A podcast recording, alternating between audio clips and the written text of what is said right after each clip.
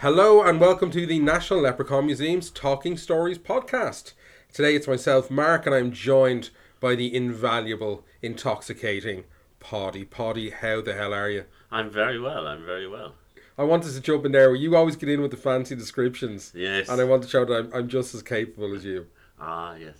The inviolable would not be an accurate one. Inviolable? What's that mean again? Uh, yeah, it means you can't be uh, polluted. You can't be uh, um, changed.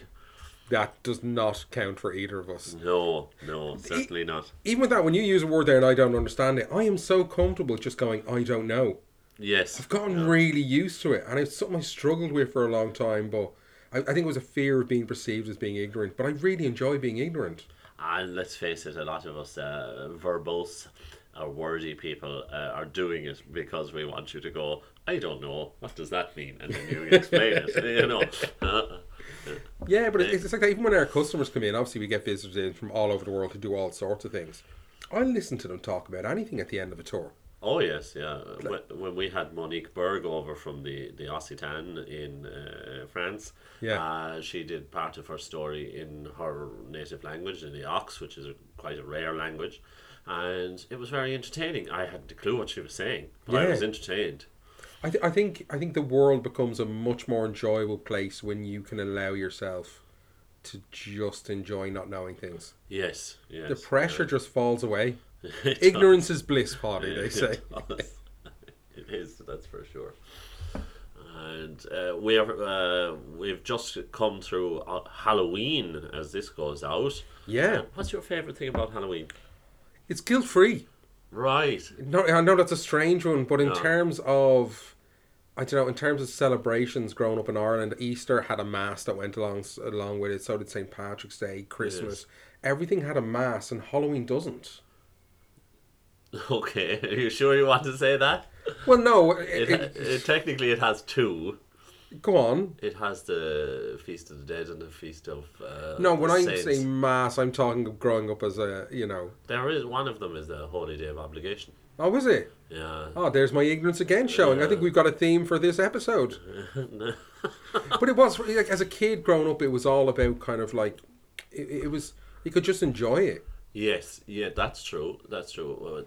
Those kind of those kind of holy days as well are tend to be guilt free because uh, people can always say, "Oh, I have to go to work." Yeah. yeah, yeah. Sorry, I'm working that day. Yeah. I mean, that was that was my favorite thing. I could literally just it was just about enjoying myself. Uh, and even now, I much prefer to Christmas. Even as an adult, and Christmas is great for like abundance and that you know, and overdoing things. But I just I don't enjoy it the same way as I do with Halloween. Right. The pressure's off with Halloween. It's not about buying presents. That's true. So you don't have that like kind of. I mean, now as a parent, like, and it's always a financial burden for any occasion. You want to make sure your kids have what they want and all that. But it's it's a lack of burden around Halloween that I enjoy. Yeah, the slapdash of it is quite nice. These these kind of uh, only shopping in M&S people who who want to make it all who want to decorate heavily and buy the best sweets and the most elaborate costumes. Yeah. The the bus was driving past the school today and the kids were coming out in their homemade costumes. Yeah. There was one kid and he was clearly dressed up as a UFO and they'd made it at home. And Yeah. it it just that's great to me that there's And it's the time you put in with them, like kind of like making those costumes. I obviously I go to the likes of Comic Con and that, and my kids go, and I love working on their costumes with them. Christmas is so much about having the perfect thing for Christmas to Yeah. engage that Christmas spirit. I- I- Halloween is more put in the amount of effort that you want to put in and you'll get immense enjoyment out of it. Yeah. Even when you look at the traditions, like like the, the origins, and looking at sound, uh, it is still a great time of year. Like you know, you're celebrating the yeah. people who are gone. It's about who's not there. I mean, there's no point buying a present for someone who's not there. Yes. You know. Um, yeah, I don't know. So that's kind of what I like about it. What was what was Halloween like for you? Like sound for you growing up in Kerry? Um, well, it was. Uh, there was always the, the refuse sack, the Yeah. plastic refuse sack over the body, and uh, the the plastic mask that your mom picked up in the Yeah. in the in the And supermarket. gets sweaty on the inside, Yeah, and yeah. Uh, the the plastic where the elastic band joins, so it, it kind of breaks and scratches the side of your face. It used to irritate my beard as a child as well. But it, it's also it is the best time of year for stories.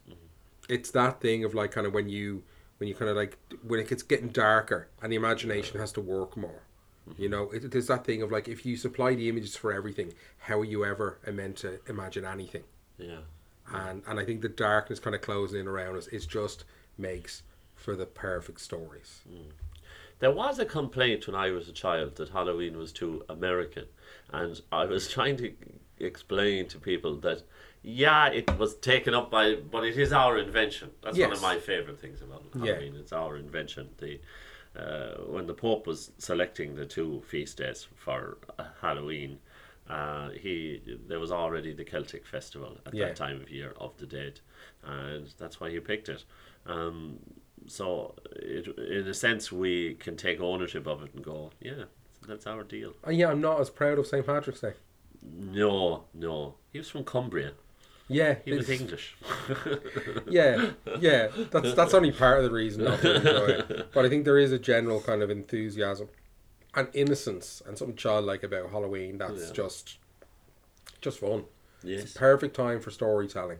Uh, as I said, and, and again, the best stories are set at this time. Even when you look at stories like Fionn becoming leader of the Fianna, I mean, the, the image of fire, that we have fires associated with all four of our big festivals. Yes. Uh, I think it's the darkness of sound. I think a bonfire on a dark night is so much better than a bonfire at three o'clock in the afternoon on a spring day. It's true. it's true.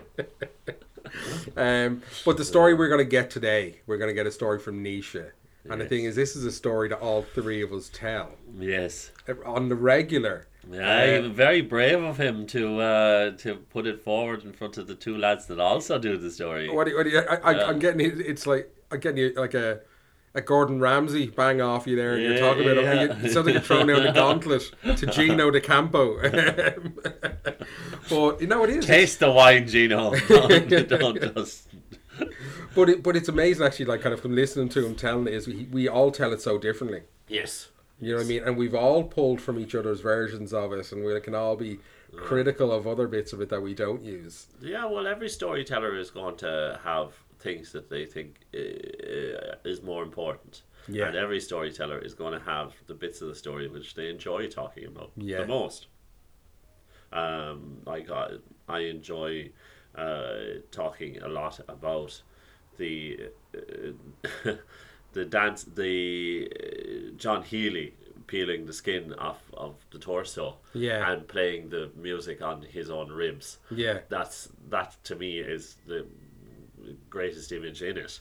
Yeah. Uh, so, but you might get that in a different um, in a different style. Well, I think the best thing to do now, um, without spoiling it, is to go ahead and have a listen to the story. So, everyone, peel back your ears and enjoy.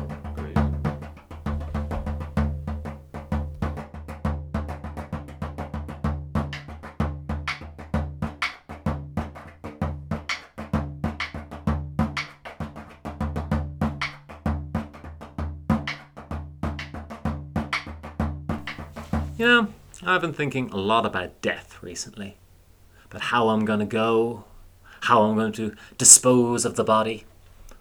There's a couple of options, but ultimately, I could go for the old classic pine box in the ground. There's something deeply comforting about a coffin. It's good money in coffins, as my father used to say. In fact, there was a man by the name of Daniel Crowley, right? He lived in a small village called Ballincollig in County Cork. He was a coffin maker by trade, meaning he was the wealthiest man in town. It's not that he wanted to be, people just kept dying on him. In fact, one evening, around about six, he got a knock on his door, and when he opened it up, he saw a man with a hat in hand who begged him for a coffin. It turns out somebody had died at the other end of town and was in desperate need of one because his wake was already underway. Dan ran out back, took down one of his pre made coffins, and set off for the other end of town. When they arrived, Dan helped them in with the coffin, loaded the corpse inside, and as he was making for the exit, somebody grabbed him by the arm and said, Dan, will you not have a drink? Of course he would. Dan was led to a chair, a drink was pressed into his hand, and as he was quietly sipping away, somebody asked if he would like to tell a story. And almost without realizing what he was doing, Dan downed that drink, stood up, and began to tell a tale. The crowd was shocked. Dan wasn't really known as somebody who enjoyed parties. And when he was finished, they asked if he might like to sing a song. So he sang this beautiful old Irish air. When he'd finished the song, they were about to ask if he'd like to sing another, but he was already singing. He had become the life and soul of the wake. People who known him for years watched on, shocked. Had never seen this side of him before. One woman in particular was looking at him in a very new light. Watching Dan perform, she was becoming filled with this deep, dark desire for Dan to become her son in law. You see, she had three daughters, all of which were old enough to marry. Not a single one was engaged. And let's face it, Dan was now the most eligible bachelor in town. So the woman leant to her neighbour, who was sitting right beside her, and asked if the neighbour liked the look of Dan, and if she thought if Dan would make a good match for one of her daughters. The neighbour nodded enthusiastically, because she knew Dan was loaded. She then offered to go over to Dan and sound him out, see which of the three daughters he might like best. She hooked up her skirts, rushed over, plunked herself beside Dan, and said, Dan, do you see those three young girls? Actually, that's really creepy. There's three young women sitting over there. I'm pretty sure one of them is eyeing you up so she can become your wife. Dan looked at the woman, his face a picture of abject terror, and he screamed, Get away from me, demon woman! There's not a woman wearing clothes who I'll consent to marry. I will never allow anyone to lure me to their bed just so they can rip off my head and feast upon my insides. Uh, you see, this was a time when Ireland was still deeply Catholic. So all that poor Daniel Crowley knew about the birds and the bees, so to speak, was a book he'd found on the mating habits of praying mantises. So he was very confused. And for some reason, the mother of the daughters took exception to his outburst. She stood up tall. Bad luck to you, Dan. You're not good enough for my daughters. Sure, you're not good enough for the company of the living. It's the dead you belong with. Damn right, shot back Dan. The dead are the ones keeping me in business. You don't see me making coffins for the living now, do you? Well, if you like the dead so much, Dan, why don't you go join them? Maybe I will. In fact, anyone who I have made a coffin for is welcome to join me in my house this evening. Dan left at that point. But you should watch what you say at a wake. Because as he made his way home, Dan noticed that there were some lights on inside his house. This unnerved him. He had snuffed out every candle before he left. He was now terrified that someone had stolen inside and was trying to rob him. So he hunkered himself down. He crept up to his window, and peering inside, he could see them. Dozens of corpses, milling around his house, searching for food and drink. Deciding it was probably best to leave them to it, he backed away from his house until he backed into something. Hello, Dan. Hearing the voice, he turned around and he saw a skeletal corpse looming over him. Do you remember me, Dan? Quite frankly, Dan didn't. And the skeleton looked shocked. I'm hurt, Dan. For I was your first customer. Then Dan did recognize him. He took the skeleton by the arm and marched proudly into the house. Because now he realized all of his favourite people would be there. His customers. Soon as he walked in, Dan recognized a few of them. There were the O'Sullivans. Sure, they only had two legs left between them, but they made a gorgeous couple. And there in the back, Katie McGraw.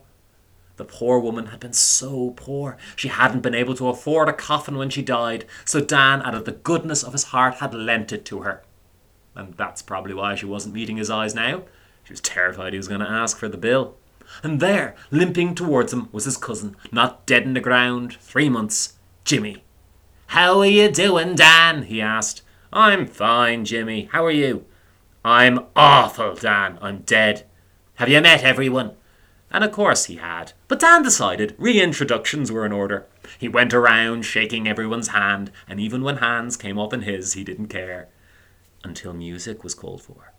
It just so happens that one of the finest fiddle players the town had ever seen, a man called John Healy, had been one of Dan's customers.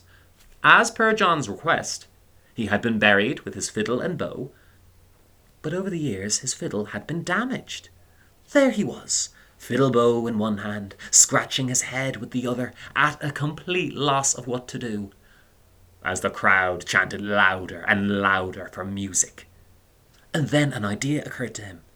He stopped scratching at his head and saw just how much of his flesh was coming away in his fingernails. He then ripped open his shirt, clawed at his chest until he had exposed the bones on his rib cage. He then bent over almost double, took the fiddle bow, and began to play, each and every rib sounding a different note, perfectly in tune. As the music began, so too did the dancing. Everyone leapt to their feet, searching for a partner. The O'Sullivans tore a foxtrot across the house, which was a sight to behold. And then a woman, slowly, got off her chair and began to walk towards Dan.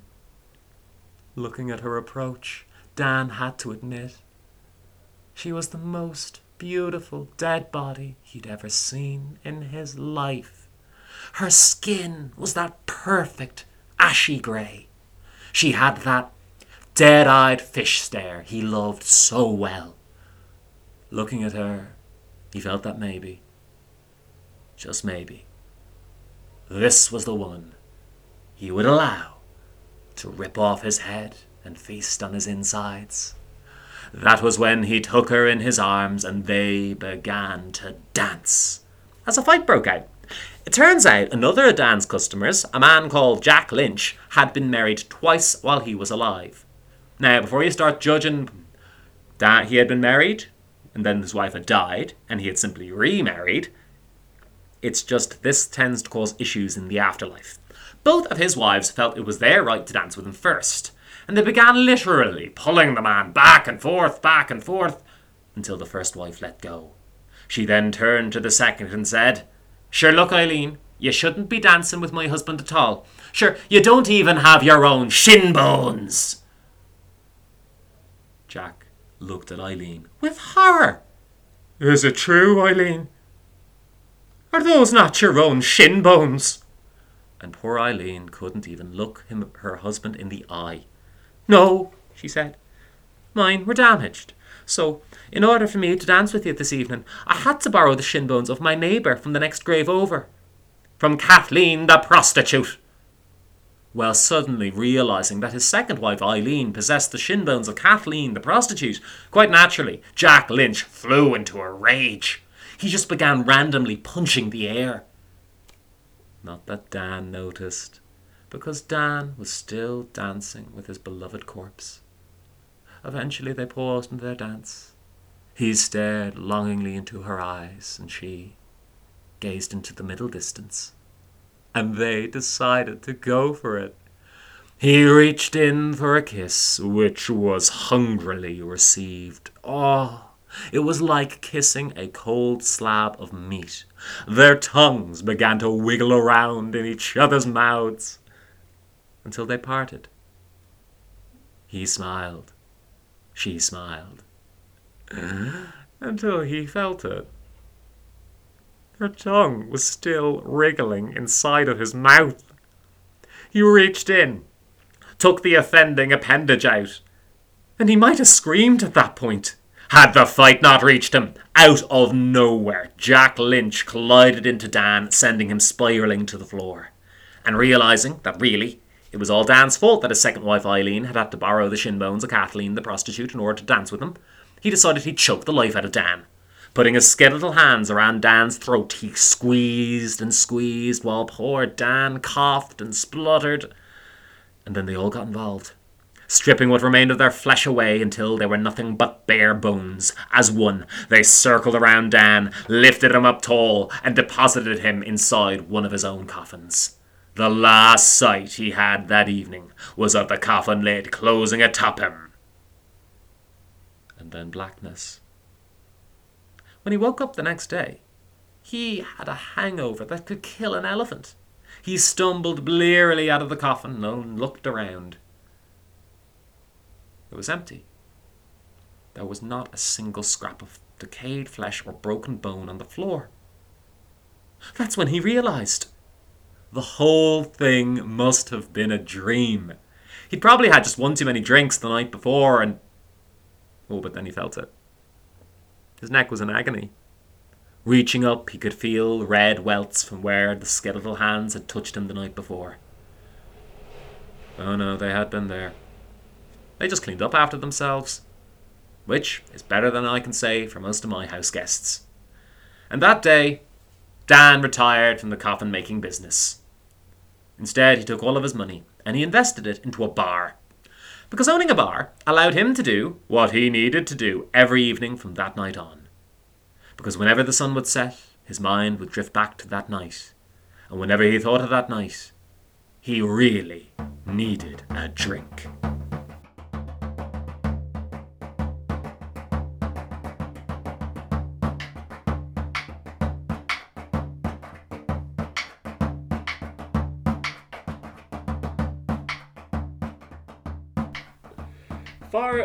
Story that is a memento mori, that is, is a story that is about remember you will die, it, it was fiercely entertaining.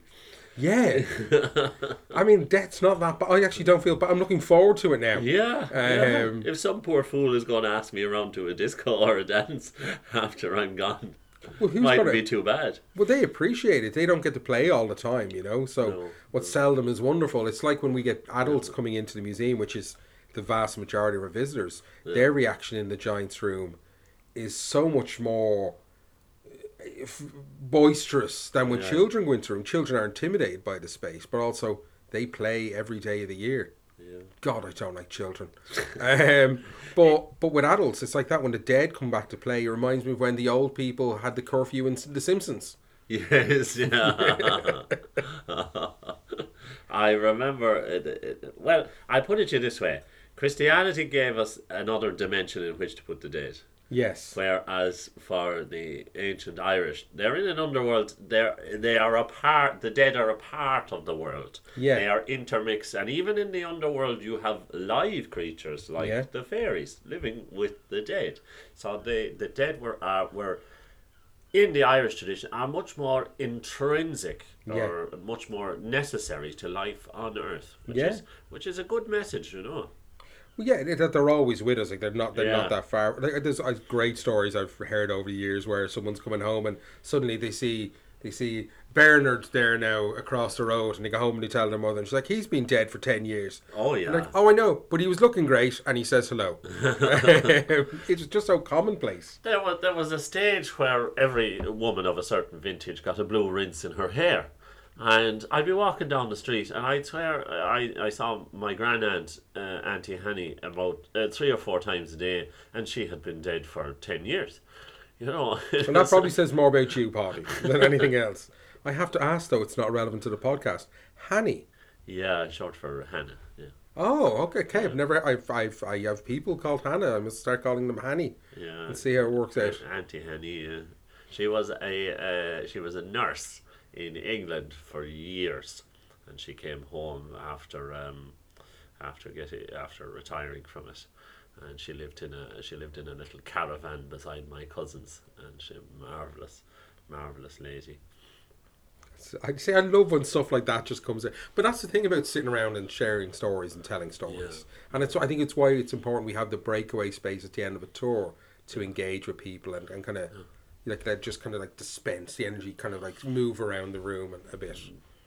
Yeah, I think they would have gotten on well in that story if they'd just taken time to breathe before they started tearing lumps off each other. exactly, exactly. I have to say, Nisha does a very good job. He gets quite, I would almost say, vile with the story. Oh yeah, the, the the tongue moving around inside the mouth after it has detached from the rest of the corpse Yeah. is one hell of an image. Yeah. You know, and and, it, it's visceral. You kind of feel it in your eh, in your stomach.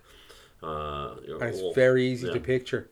Yes, oddly enough. Though we'll never, we'll never see it. It's still Yeah. something that when it's told in the way Nisha has told it, it Yeah. just makes sense. Yes, uh, in uh, the Sullivan who was married twice. Yes. and finds out that he is uh, dancing with the shin bones of an inde- indecent woman. Which is ridiculous. I know. it's like, and uh, you'd think after you were dead that maybe some of your old prejudices would go out the window. No. But even even you're dead, you'll react badly to hearing that you are dancing with a prostitute's shin bones. It's. I don't even know where to go with that. I don't, I don't know either, which is why I brought it up. Uh, you know, it's like But it, they Where do don't you- have to make sense. Like No. I remember Ruth Frances Long, who wrote the Dublin series, which is like a crack at everything, Hollow in the Hills. Yeah. uh, those was in talking to us, and she said you could get away with one magical thing in a story, yeah, and I think that that story is just so normal. If like if those people weren't dead, there's nothing unusual about that story. yeah. But it's just putting in that one unusual thing. But again, Nisha takes it and runs with it. But there's a big difference between that and your version. That he he spares Daniel. Yeah, I, I, I don't spare Daniel at the end. Uh, from from the version I read, it was implied that he was gone. Yeah, The apprentice finding him the following day, and I thought it su- it suited uh, the story because he'd obviously he'd been to the wake house. And he had uh, marriage had been offered to him, and he'd turned it down yeah. uh, because he felt that he was too good to marry the woman.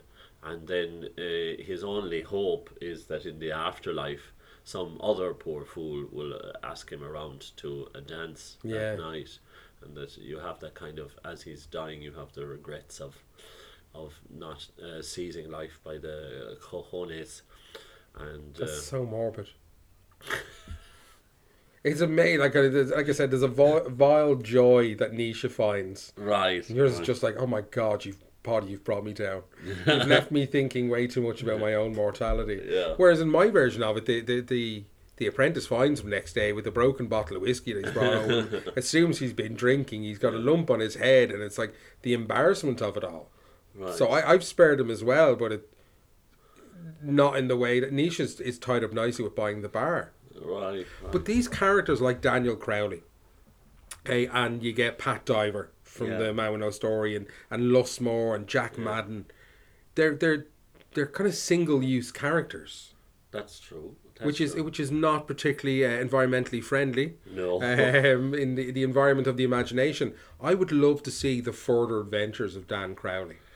Yeah, I, uh, you know, if you're talking about cinematic universes, you know, Yeah. I think your geese story, the Great Potato story, and the Dan Crowley story, Yeah. all of those three happen in the same timeline or in the same. Yeah, I could almost even in the Tree Geese story, which we've done on a podcast recently, and if you're listening to this, which I hope you are, if not, I'm talking to no one. if you go back and listen to that, like if the Tree Geese, if he wasn't a tailor, if he was, imagine that Daniel Crowley did settle for someone, Yes. yeah. and that's the situation he found himself in, or maybe it's after the death of the wife. But I think with the three geese story, my thought was, and I mentioned this on the previous podcast, that it is that uh, he works. His work is in his home as Yeah. a tailor.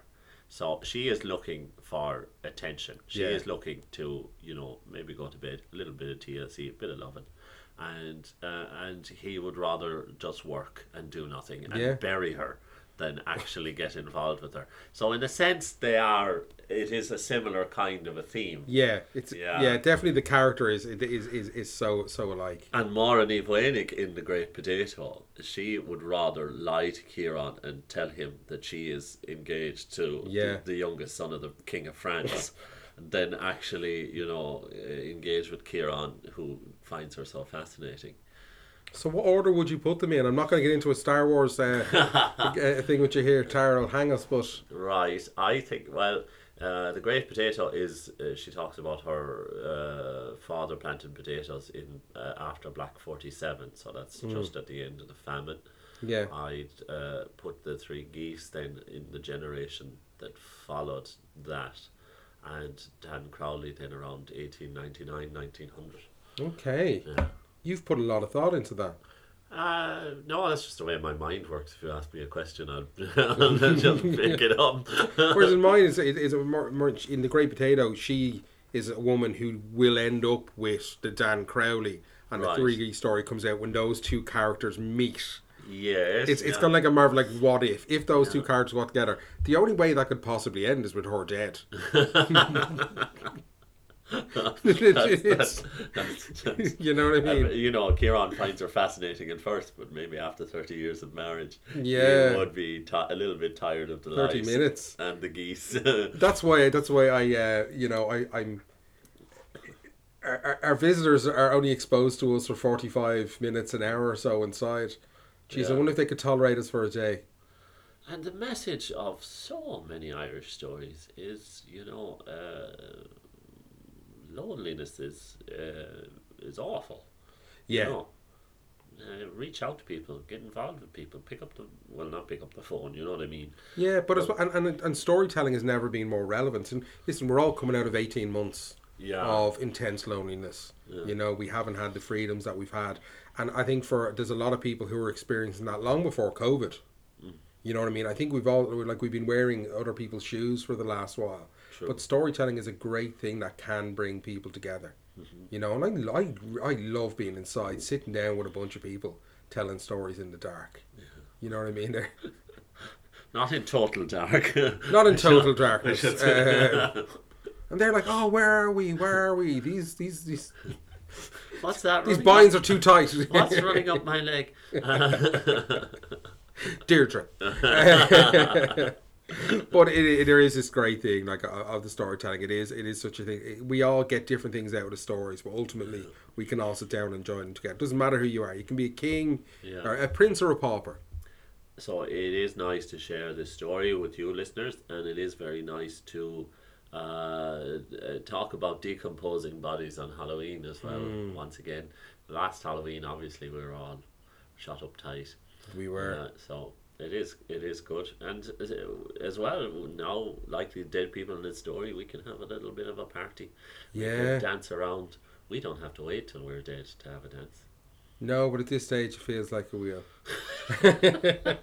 well, it's been absolutely wonderful, party having you on this one. Uh, we've got more dark and twisted stories, and maybe we'll have the odd glimmer of light during the winter months with our stories as well. But guys, make sure to go and check out our other platforms. Uh, you can go onto Instagram and see how handsome we are. Then you can follow us on Twitter and see how observant and witty we are. Or you can come into the museum and celebrate how flawed and human we are as well. You people. can go on YouTube and see how awkward I am in real life. or just follow him home.